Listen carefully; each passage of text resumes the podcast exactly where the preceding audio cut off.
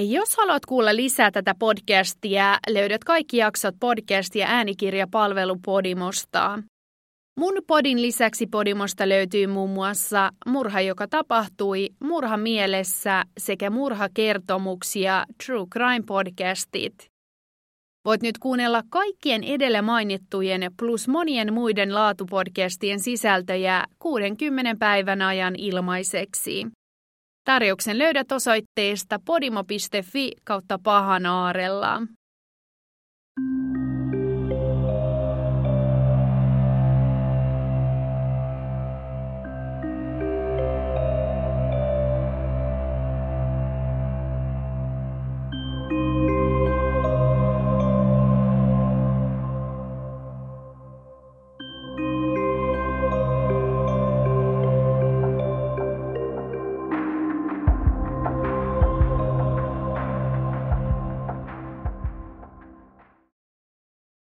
Moikka kaikille ja tervetuloa pahan äärellä rikospodcastin pariin.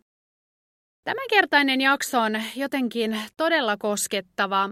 Vaikka tässä jaksossa on toisaalta onnellinen loppu, on se kokonaisuutena todella surullinen. Etenkin kun se oltaisiin voitu selvittää paljon aikaisemmin, mikäli poliisi olisi tehnyt työnsä kunnolla. Pahoittelut jo etukäteen, jos jonkun nimen lausuminen menee väärin. Mä yritin parhaani.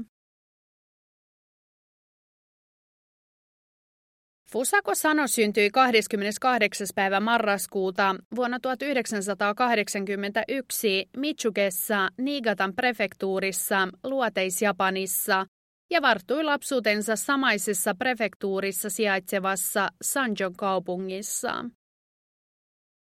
Niikatan prefektuuri tunnetaan lähinnä sen tuottamasta riisistä, kauniista luonnosta sekä laskettelukeskuksista. Sanjo on puolestaan metsien ja vuorten ympäröimä kaupunki lähellä Japanin meren rannikkoa. Se on japanilaiseksi kaupungiksi melko pieni, siellä asuu noin 95 000 asukasta. Lisäksi se on melko harvaan asuttu sen asukastiheyden ollessa vain 222 asukasta neljä kilometrillä. Vertailuksi Japanin pääkaupungin Tokion asukastiheys on 6100 asukasta neljä kilometrillä. Eli asutus Tokiossa on lähes 30 kertaa tiheämpää kuin Sanjossa.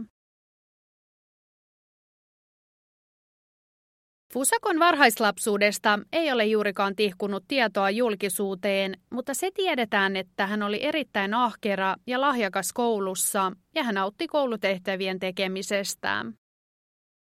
Lisäksi on selvillä, että hän vietti hyvin mielellään aikaa ystäviensä kanssa. Kaiken kaikkiaan Fusakon ylivertaisin kiinnostuksen kohde oli kuitenkin erilaisten urheilupelien seuraaminen. Luonteeltaan Fusakon on kuvattu lapsena olleen suloinen, kiltti ja vieton pieni tyttö. Fusakon vanhemmista tiedetään vain sen verran, että he työskentelivät riisinviljelijöinä ja heidän kuvailtiin olleen varsin ahkeria henkilöitä. Aivan kuten japanilaisia tyypillisesti kuvataan. Heidän akeruutensa lisäksi japanilaiset tunnetaan erityisesti heidän elämämyönteisyydestään, positiivisuudestaan sekä siitä, että heidän sanansa ja lupauksiinsa voi aina luottaa. Ikävä kyllä Fusako kohtasi elämänsä alkutaipaleella henkilön, joka oli kaukana luotettavista japanilaisista. Marraskuun 13. päivä vuonna 1990 oli tyypillinen syyspäivä Sanjossa, Niigatan prefektuurissa. Fusako oli ystäviensä kanssa seuraamassa erästä baseball-ottelua heidän koulullaan. Ottelun jälkeen tyttö lähti sovitusti kävelemään kohti kotiaan, jonne oli koululta vain lyhyt matka. Huolimatta lyhyestä välimatkasta, Fusako ei koskaan saapunut kotiinsa saakka. Hänen ystävänsä kertoivat myöhemmin Fusakon lähteneen kävelemään yksikseen normaalia reittiään kotiaan kohti. Hänen jätettyään saapumasta sovittuun aikaan kotiinsa Fusakon vanhemmat huolestuivat tilanteesta välittömästi. Vanhempien mukaan tyttö ei ollut koskaan ollut myöhässä sovituista kotintuloajoistaan. Lisäksi vanhempien mielestä ei ollut mitään sellaista syytä, että heidän tyttärensä olisi voinut poiketa matkallaan jonnekin. Vanhemmat ottivat paikalliseen poliisin yhteyttä heti Fusakon katoamispäivän iltana ja hänestä tehtiin virallinen katoamisilmoitus. Poliisit epäilivät alkujaan, että Fusako olisi ainoastaan karannut kotoaan. Tästä huolimatta tytön etsinnät aloitettiin varsin nopealla aikataululla ja kohtalaisen laajalla alueella. Fusakon katoamista seuraavan päivän aikana poliisit kokosivat yhteensä yli sadan hengen joukon etsimään tyttöä hänen kotinsa ja naapurustonsa lähiympäristöstä. Sitä seuraavana päivänä etsintäjoukon koko kasvoi yli 200 ihmiseen. Pari päivää Fusakon katoamisen jälkeen Sanjon poliisissa perustettiin kunnioitusta herättävä 107 poliisin erikoisyksikkö, jonka ainoana tehtävänä oli pyrkiä paikantamaan Fusakon olinpaikkaa. Erikoisyksikön perustamisen myötä poliisit laajensivat Fusakon etsintöjä Sanjon lisäksi sen naapurikaupunkeihin. Tytön löytämiseksi etsintöjä suoritettiin niin maalta kuin ilmastakin käsin, mutta turhaan. Fusakosta ei löytynyt jälkeäkään.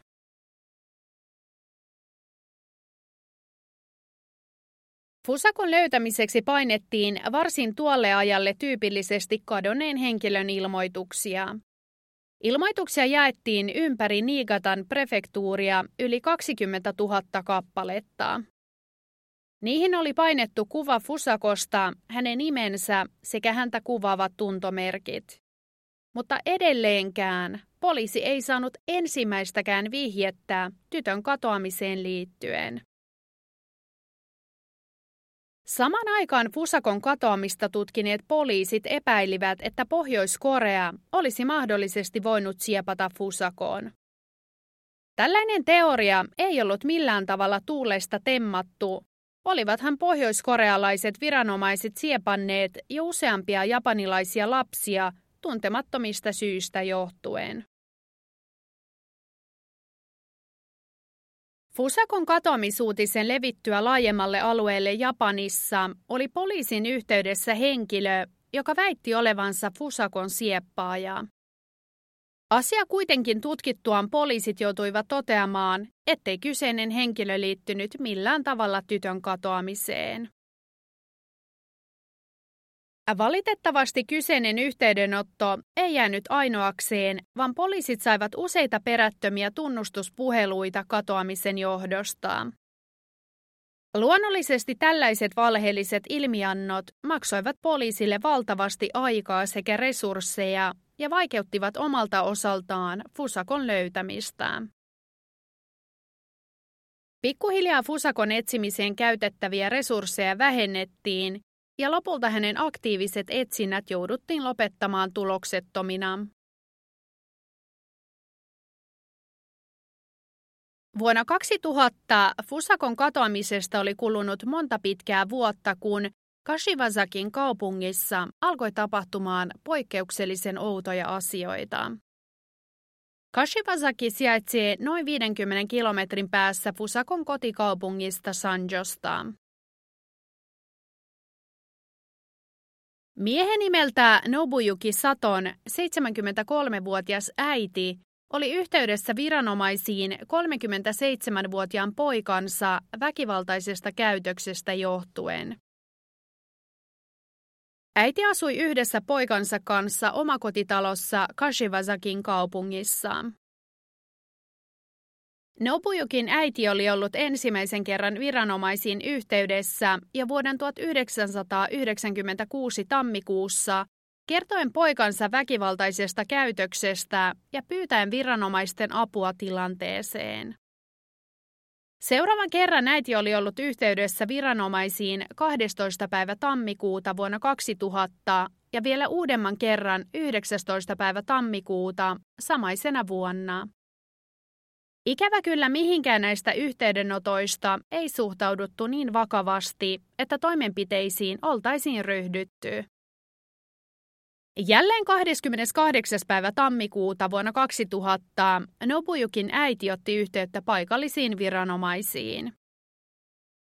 Äiti kertoi hänen poikansa olleen häntä kohtaan jälleen väkivaltainen ja tällä kertaa hyökänneen häntä kohtaan tainnutusasetta käyttäen. Äiti kertoi pelkävänsä, että hänen poikansa tulee surmaamaan hänet, ellei tilanteeseen puututa. Viimein viranomaiset ottivat äidin huolen tosissaan ja lähtivät käymään heidän asuttamassaan omakotitalossa. Viimein tammikuun lopulla vuonna 2000, neljä vuotta äidin ensimmäisen yhteydenoton jälkeen, viisi sosiaali- ja terveyshuollon viranomaista saapuivat Nobuyukin ja hänen äitinsä omakotitalolle. Asuntoon päästyään he huhuilivat äidin kanssa hänen poikaansa, joka eli talon toisessa kerroksessa. Viranomaisten saamatta vastausta huhuiluunsa päättivät he nousta portaat talon toiseen kerrokseen. Toisen kerroksen makuhuoneesta he löysivätkin Nobuyukin, joka nukkui täyttä häkää sängyssään. Heidän astuttuaan makuhuoneeseen mies heräsi ja alkoi huutamaan raivokkaasti. Hänestä oli väärin, että viranomaiset olivat tulleet hänen makuuhuoneeseensa ilman lupaa. Nobujukin raivotessa viranomaiset yrittivät selittää, miksi heidät oli pyydetty kotikäynnille. Mies ei hyväksynyt viranomaisten selityksiä, vaan alkoi huutamaan entistä kovempaa, saaden lopulta hysteerisen kohtauksen. Miehen kohtauksesta johtuen terveyshuollon viranomaiset joutuivat lopulta rauhoittamaan hänet lääkepistoksiin. Lääkkeen antamisen jälkeen Nobuyuki nukahti ja hänet päätettiin siirtää sairaalahoitoon. Puhaillessaan makuhuoneessa Nobuyukin siirtämiseksi sairaalahoitoon viranomaiset havaitsivat jonkun makavan samaisen huoneen sängyssä peiton alla. Rautettuaan peittoa he löysivät pienen aliravitun nuoren naisen makaamasta peiton alta. Nainen kysyi, olisiko hänen mahdollista jäädä kotiinsa, mutta viranomaiset päättivät toimittaa myös hänet sairaalahoitoon hänen riutuneesta olemuksestaan johtuen. Matkalla sairaalaan heidän kysellessä naisen nimeä he saivat tyrmistyä perusteellisesti. Nuori nainen näet kertoi hänen olevan Fusako Sano, tuo yhdeksän vuotta ja kaksi kuukautta sitten kadonnut tyttö. Fusakon löytäneet viranomaiset ilmoittivat välittömästi poliisille, että heidän huostassaan oleva nuori nainen väitti olevansa yli yhdeksän vuotta sitten kadonnut Fusako Sano. Poliisin saapuessa sairaalaan nainen kertoi heille Nubujuki Saton siepanneen hänet yli yhdeksän vuotta sitten. Nuoren naisen mukaan mies oli pakottanut hänet veitsellä uhaten autoonsa aivan hänen koulunsa lähellä. Lisäksi nainen kertoi viettäneensä kyseiset yhdeksän vuotta vankina sisällä Nubujukin ja hänen äitinsä talossa, ottamatta askeltakaan sen ulkopuolelle. Poliisit olivat hämillään nuoren naisen kertomasta ja halusivat varmistaa hänen kertomuksensa sormenjälkien perusteella. Nuoresta naisesta otetut sormenjäljet todellakin vastasivat arkistossa olevia Fusakon sormenjälkiä. 3364 päivää kateissa ollut tyttö oli vihdoin löydetty. Fusakon vanhempien saatua kuulla heidän tyttärensä löytymisestä, lähtivät he välittömästi kyseiseen sairaalaan selvittämään tilannetta. Kerrataan, että vanhemmat eivät pystyneet alkujaan tunnistamaan omaa tytärtään heidän tavattuaan sairaalassa. Tähän vaikutti epäilemättä vanhempien epäuskoisuus ja häkeltyneisyys tyttärensä löytymisestä pitkän ajan jälkeen, mutta myös se, että Fusako oli muuttunut niin paljon vankeutensa aikana. Yhdeksänvuotiaasta pienestä tytöstä oli varttunut vankeutensa aikana 19-vuotias nuori nainen. Tunteita herättävästä tilanteesta huolimatta vanhemmat olivat luonnollisesti haltioituneita tyttärensä löytymisestä. He eivät olleet koskaan menettäneet toivoaan tyttärensä löytämisestä. On varsin epäonnekasta, ettei Fusako sanon katoamispäivänä 13. päivä marraskuuta vuonna 90 kukaan huomannut, miten eräs auto pysähtyi tytön kohdalle ja miten autoa ajanut mies kaappasi tytön autoonsa. Vain yhden silminäkijän havainto olisi voinut muuttaa täysin Fusakon lapsuuden. Fusakon löydyttyä yhdeksän vuotta myöhemmin alkoivat poliisit kuulustelemaan Nobuyukia. Mies kertoi poliiseille, että hän oli ollut kyseisenä iltana ajelemassa päämäärättömästi samaa maantietä pitkin, jota Fusako oli ollut kävelemässä. Miehen mukaan vasta havaittuaan tytön ja ymmärrettyään, ettei tiellä kulkenut ketään muuta samanaikaisesti, päätti hän siepata tytön. Nupujuki kertoi Fusakon tapaan käyttäneensä veistä tytön autoon saamiseksi. Järkytyksestään johtuen tyttö ei ollut kyennyt taistelemaan sieppaajansa kohtaan tai edes huutamaan apua. Täten miehen oli ollut helppoa työntää tyttö autonsa takakonttiin ja ajella tiehensä. Nobujuki Sato syntyi perheen ainoaksi lapseksi vuonna 1963 isälleen ja äidilleen Kashiwazakissa, Japanin lounaisosassa, Niigatan prefektuurissa.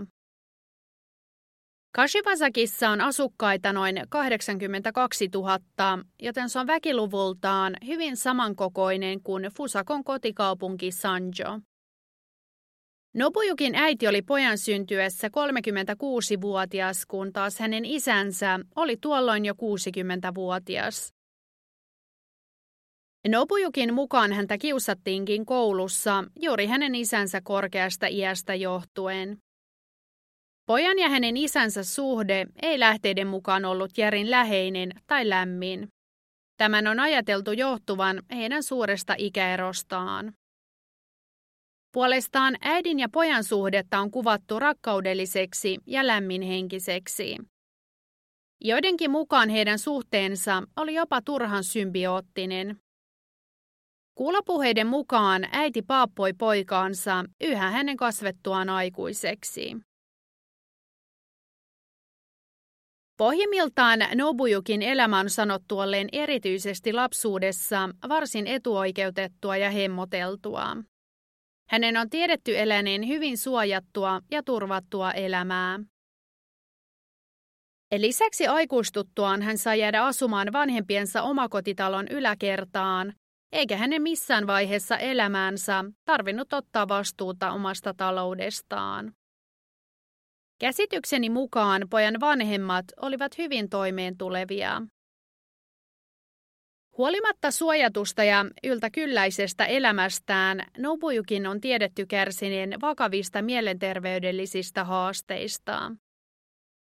On epäilty, että hän olisi perinnyt kyseiset haasteet erityisesti isältään, jolla on tiedetty olleen psyykkisiä ongelmia läpi hänen elämänsä. Isänsä lisäksi myös pojan äidillä on tiedetty olleen jonkinlainen diagnosoitu psyykkinen häiriö. Nobujukin työelämä tiedetään jääneen varsin lyhyeksi. Lukion päätyttyä hän aloitti työt jonkinlaisessa autonosia valmistavassa tehtaassa. Hänen työuransa kyseisellä tehtaalla jäi kuitenkin melko hetkelliseksi, koska eräänä päivänä Nobujuki päätti vain jättää menemättä töihin. Tämän jälkeen hänen ei tiedetä tehneen töitä päivääkään. Vuonna 1989 Nobujukin isä kuoli pitkäaikaishoitolaitoksessa. Kuolin syytä ei ole kerrottu julkisuuteen, mutta se tiedetään, että ennen hoitolaitoksen joutumista Nobujuki oli ajanut isänsä pois heidän yhteisestä kodistaan. Naapureiden mukaan poika oli ollut jo ennen tätä väkivaltainen perheenjäseniään kohtaan, mutta isänsä kuoleman jälkeen hän oli muuttunut entistä väkivaltaisemmaksi. Naapureiden mukaan he olivat eräänkin kerran nähneet Nobuyukin äidillä mustasilmän, jonka uskoivat olleen pojan aiheuttamaa. Palataanpa tuohon syyspäivään vuonna 90.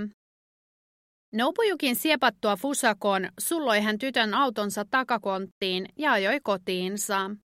Hänen tiedetään pysäyttäneen autonsa matkan aikana teipatakseen tytön kädet sekä jalat teipillä, ettei tyttö alkaisi kesken matkaa riehumaan. Kotiinsa päästyä mies oli pysäköinyt autonsa kotitalonsa takapihalle, jota silminäköiden todennäköisyys pienenisi. Tämän jälkeen hän oli sitonut tytön silmät ja taluttanut hänet kotitalonsa yläkertaan. Siellä Nobujuki oli edelleen pitänyt tyttöä sidottuna ja teipannut hänen suunsa teipillä, jottei hän kykenisi huutamaan apua. Tämän jälkeen mies oli palannut autolleen, ajanut sen talonsa sisäänkäynnille ja pysäköinyt auton sen tavalliselle paikalle. Sitten hän oli suunnannut sisälle kotitaloonsa ja tervehtinyt äitiään, aivan kun olisi vasta tullut kotiin. Nobujukin ei tarvinnut kantaa huolta siitä, että hänen äitinsä huomaisi tytön, koska mies oli ankarasti kieltänyt äitiään tulemasta talon yläkertaan. Fusakoa puolestaan mies uhkasi väkivallalla sekä tappamisella, mikäli tyttö yrittäisi huutaa, metelöidä tai poistua makuuhuoneestaan.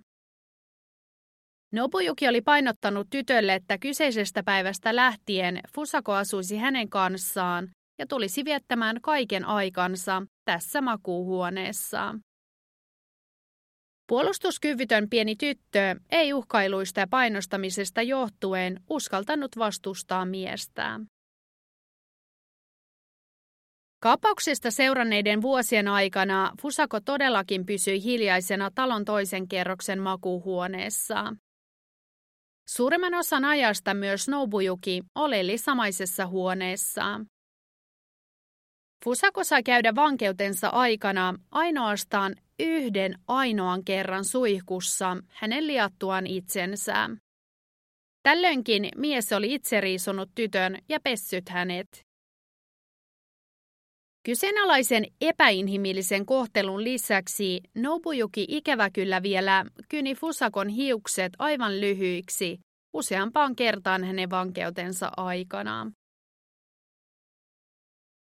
Ja kuten arvata saattaa, ei Fusakon kokemat vääryydet olleet loppuneet tähän. Nobuyuki oli sitonut tytön kädet ja jalat kolmen ensimmäisen kuukauden aikana joka päivä vuorokauden ympäri. Tämän jälkeen hän sitoi tytön edelleen joksikin aikaa vuorokaudesta monen vuoden ajan.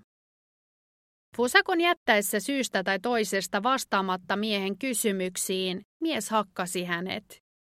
Mikäli Fosako yritti poistua makuhuoneessa olleista sängystä, mies hakkasi hänet. Mikäli Fusako yritti poistua makuuhuoneesta, mies hakkasi hänet. Toisena mies käytti tyttöä kohtaan osamiensa kampailulajien otteita. Kaiken tämän lisäksi Nobuyuki käytti Fusakoon myös jo mainittua tainnutusasetta. Erinäistä raporttien mukaan mies pahoinpiteli Fusakon lähemmäs 300 kertaa vankeutensa aikana. Jonkin aikaa vankeudessa oltuaan Fusako sai alkaa kuuntelemaan makuhuoneessa radiota. Kuitenkin vasta useamman vankeudessa vietetyn vuoden jälkeen mies antoi Fusakon alkaa katsoa televisiota. Vuosien aikana Nobuyuki jätti tytön toisinaan makuhuoneeseen ilman valvontaa. Tällöin hänellä olisi ollut käytännössä mahdollisuus paeta, mutta hän ei ollut koskaan edes pitänyt tätä mahdollisena vaihtoehtona. Tällainen käytös on luonnollista tilanteessa, jossa aliasteisessa asemassa oleva henkilö on peloteltu tottelemaan väkivallalla tai väkivallan uhkailulla. Erään rikossosiologin mukaan Fusakoa ei rajoitettu vain fyysisesti, vaan myös hänen sielunsa oli kahlittuna. Kehityspsykologian professori Akira Jouda on taas huomauttanut, että kyseenalaisessa tilanteessa pakeneminen olisi ollut täysin ylivoimainen vaihtoehto. Miehen toimesta tytön oman arvon tunto oli täysin nujerrettu, hänet oli aivopesty ja manipuloitu väkivaltaa ja väkivallan uhkaa käyttäen. Joudan mukaan olikin siis täysin luonnollista, että tyttö oli jäänyt taloon tottelemaan miestään. Fusako on itse vahvistanut hänen olleen vankeutensa aikana äärimmäisen pelokas. Ja koska hänellä ei ollut omasta mielestään mitään mahdollisuutta paeta talosta, oli hänen vain pakko sopeutua tilanteeseensa. Makuuhuone, jossa Fusako vietti kaiken ajan, oli pääsääntöisesti pimeää, johtuen huoneen ikkunoihin asennetuista pimennysverhoista. Valoisuuden puutteesta johtuen tyttö kärsi ihon keltaisuudesta. Lisäksi Fusako sai ruokaa ainoastaan kerran päivässä, jonka vuoksi hänen painonsa putosi vankeuden aikana 46 kilosta hurjaan 38 kilon aliravitsemustilaan. Lähes olemattoman liikkumisen seurauksena tytön käsien ja jalkojen lihaksisto oli surkastunutta, joka vaikeutti hänen liikkumistaan. Vapautumisensa jälkeen Fusako kärsi posttraumaattisesta stressihäiriöstä ja hän käyttäytyi henkisesti kuin pieni lapsi. Huolimatta siitä, että Nobuyukin äiti asui samassa talossa poikansa kanssa, on äiti kieltänyt tieneensä tytön olemassaolosta mitään. Yleisesti ottaen on pidetty epäuskottavana sitä, ettei äidille olisi missään vaiheessa yhdeksän vuoden aikana selvinnyt myös kolmannen henkilön asuvan talossa. Julkisuudessa muun muassa mainittu äidin ostaneen naisen hygieniatuotteita tytölle. Kaikesta päätellen äidin on väitetty ainakin tienneen sen, että jotain outoa talossa oli tekeillä. Tästä huolimatta Nobuyukin äitiä ei ole koskaan syytetty Fusakon vangittuna pitämiseen liittyen. Kaikkein ikävimmän tästä tapauksesta tekee ehkä se, että Nobuyuki olisi ollut helposti yhdistettävissä Fusakon sieppaukseen mikäli poliisit olisivat aikanaan tehneet työnsä huolellisesti.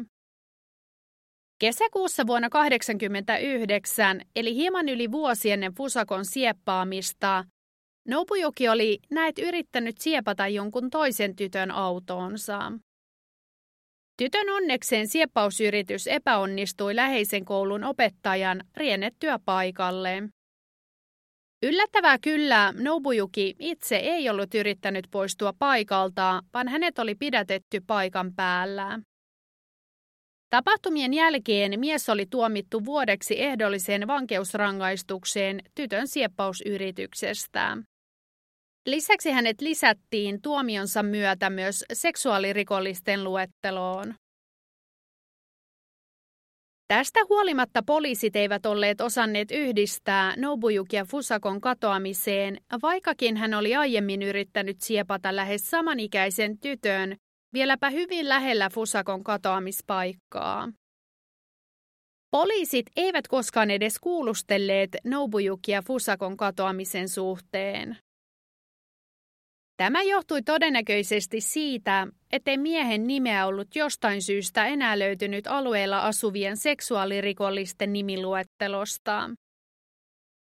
Mikäli miehen nimi olisi aikanaan tallennettu luetteloon asianmukaisesti, olisi Fusako voitu löytää hyvin nopeasti hänen katoamisensa jälkeen. Nobuyuki, joka oli Fusakon vapautumisen aikaan 37-vuotias, toimitettiin tytön löytymisen yhteydessä mielisairaalaan. 13 päivää mielisairaalassa oltuaan hänen oikeudellinen asemansa muutettiin ja hänet pidätettiin rikoksista epäiltynä. Häntä vastaan nostettiin syytteet Fusakon sieppauksesta, pahoinpitelystä ja vangitsemisesta. Hänen epävakaasta henkisestä tilastaan huolimatta hänet todettiin olevan kykeneväinen ottamaan vastaan häntä koskevat syytteet. Poliisien mukaan Nobuyuki tunnusti heti miten olevansa syyllinen häntä vastaan nostettuihin syytteisiin. Oikeudenkäynti Nobuyukia vastaan alkoi vuoden 2000 toukokuussa Niigatan käräjäoikeudessa. Edellisten syytteiden lisäksi häntä kohtaan nostettiin syyte myös myymälävarkaudesta, jotta hänelle saataisiin mahdollisimman pitkä tuomio. Oikeudenkäynnissä puolustus yritti vedota Nubujukin syyn takeettomuuteen ja psyykkiseen vointiin, jopa siinä määrin, ettei hän olisi ollut kykeneväinen osallistumaan oikeudenkäyntiin.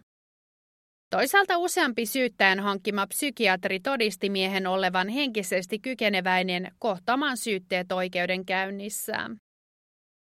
Oikeudenkäynnin päätteeksi Nubujuki todettiin syylliseksi häntä kohtaan esitettyihin syytteisiin ja hänet tuomittiin 14 vuoden vankeuteen. Tämän jälkeen syytteitä käsiteltiin vielä Tokion korkeimmassa oikeudessa sekä Japanin korkeimmassa oikeudessa. Jälkimmäinen oikeusaste piti Niigatan käräjäoikeudessa määrätyn 14 vuoden tuomion voimassa. Fusako joutui vapauduttuaan yhdeksän vuoden piinasta sairaalahoitoon posttraumaattisen stressihäiriön vuoksi. Lisäksi hänellä todettiin sekä fyysisiä että henkisiä oireita. Hän näki muun muassa toistuvia painajaisia ja hänellä oli vaikeuksia kommunikoida sekä toimia muiden ihmisten kanssa. Tutkimusten ja haastattelujen perusteella Fusakoa ei oltu vankeuden aikana pahoinpidelty seksuaalisesti. Hänen ruumiinsa oli kuitenkin aliravittu, kuivunut ja hän pystyi tuskin kävelemään itsenäisesti. Palattuaan kotiinsa vanhempiensa luokse, nuori nainen alkoi toipumaan nopeasti. Kerrotaan, että nykyisin hän työskentelee riisipelloilla perheensä kanssa. Hän käy edelleen seuraamassa paikallisia urheilupelejä, jonka lisäksi hän on aloittanut valokuvauksen harrastamisen. Fusako tai hänen vanhempansa eivät ole halunneet kommentoida tapahtumia hänen vapautumisensa jälkeen.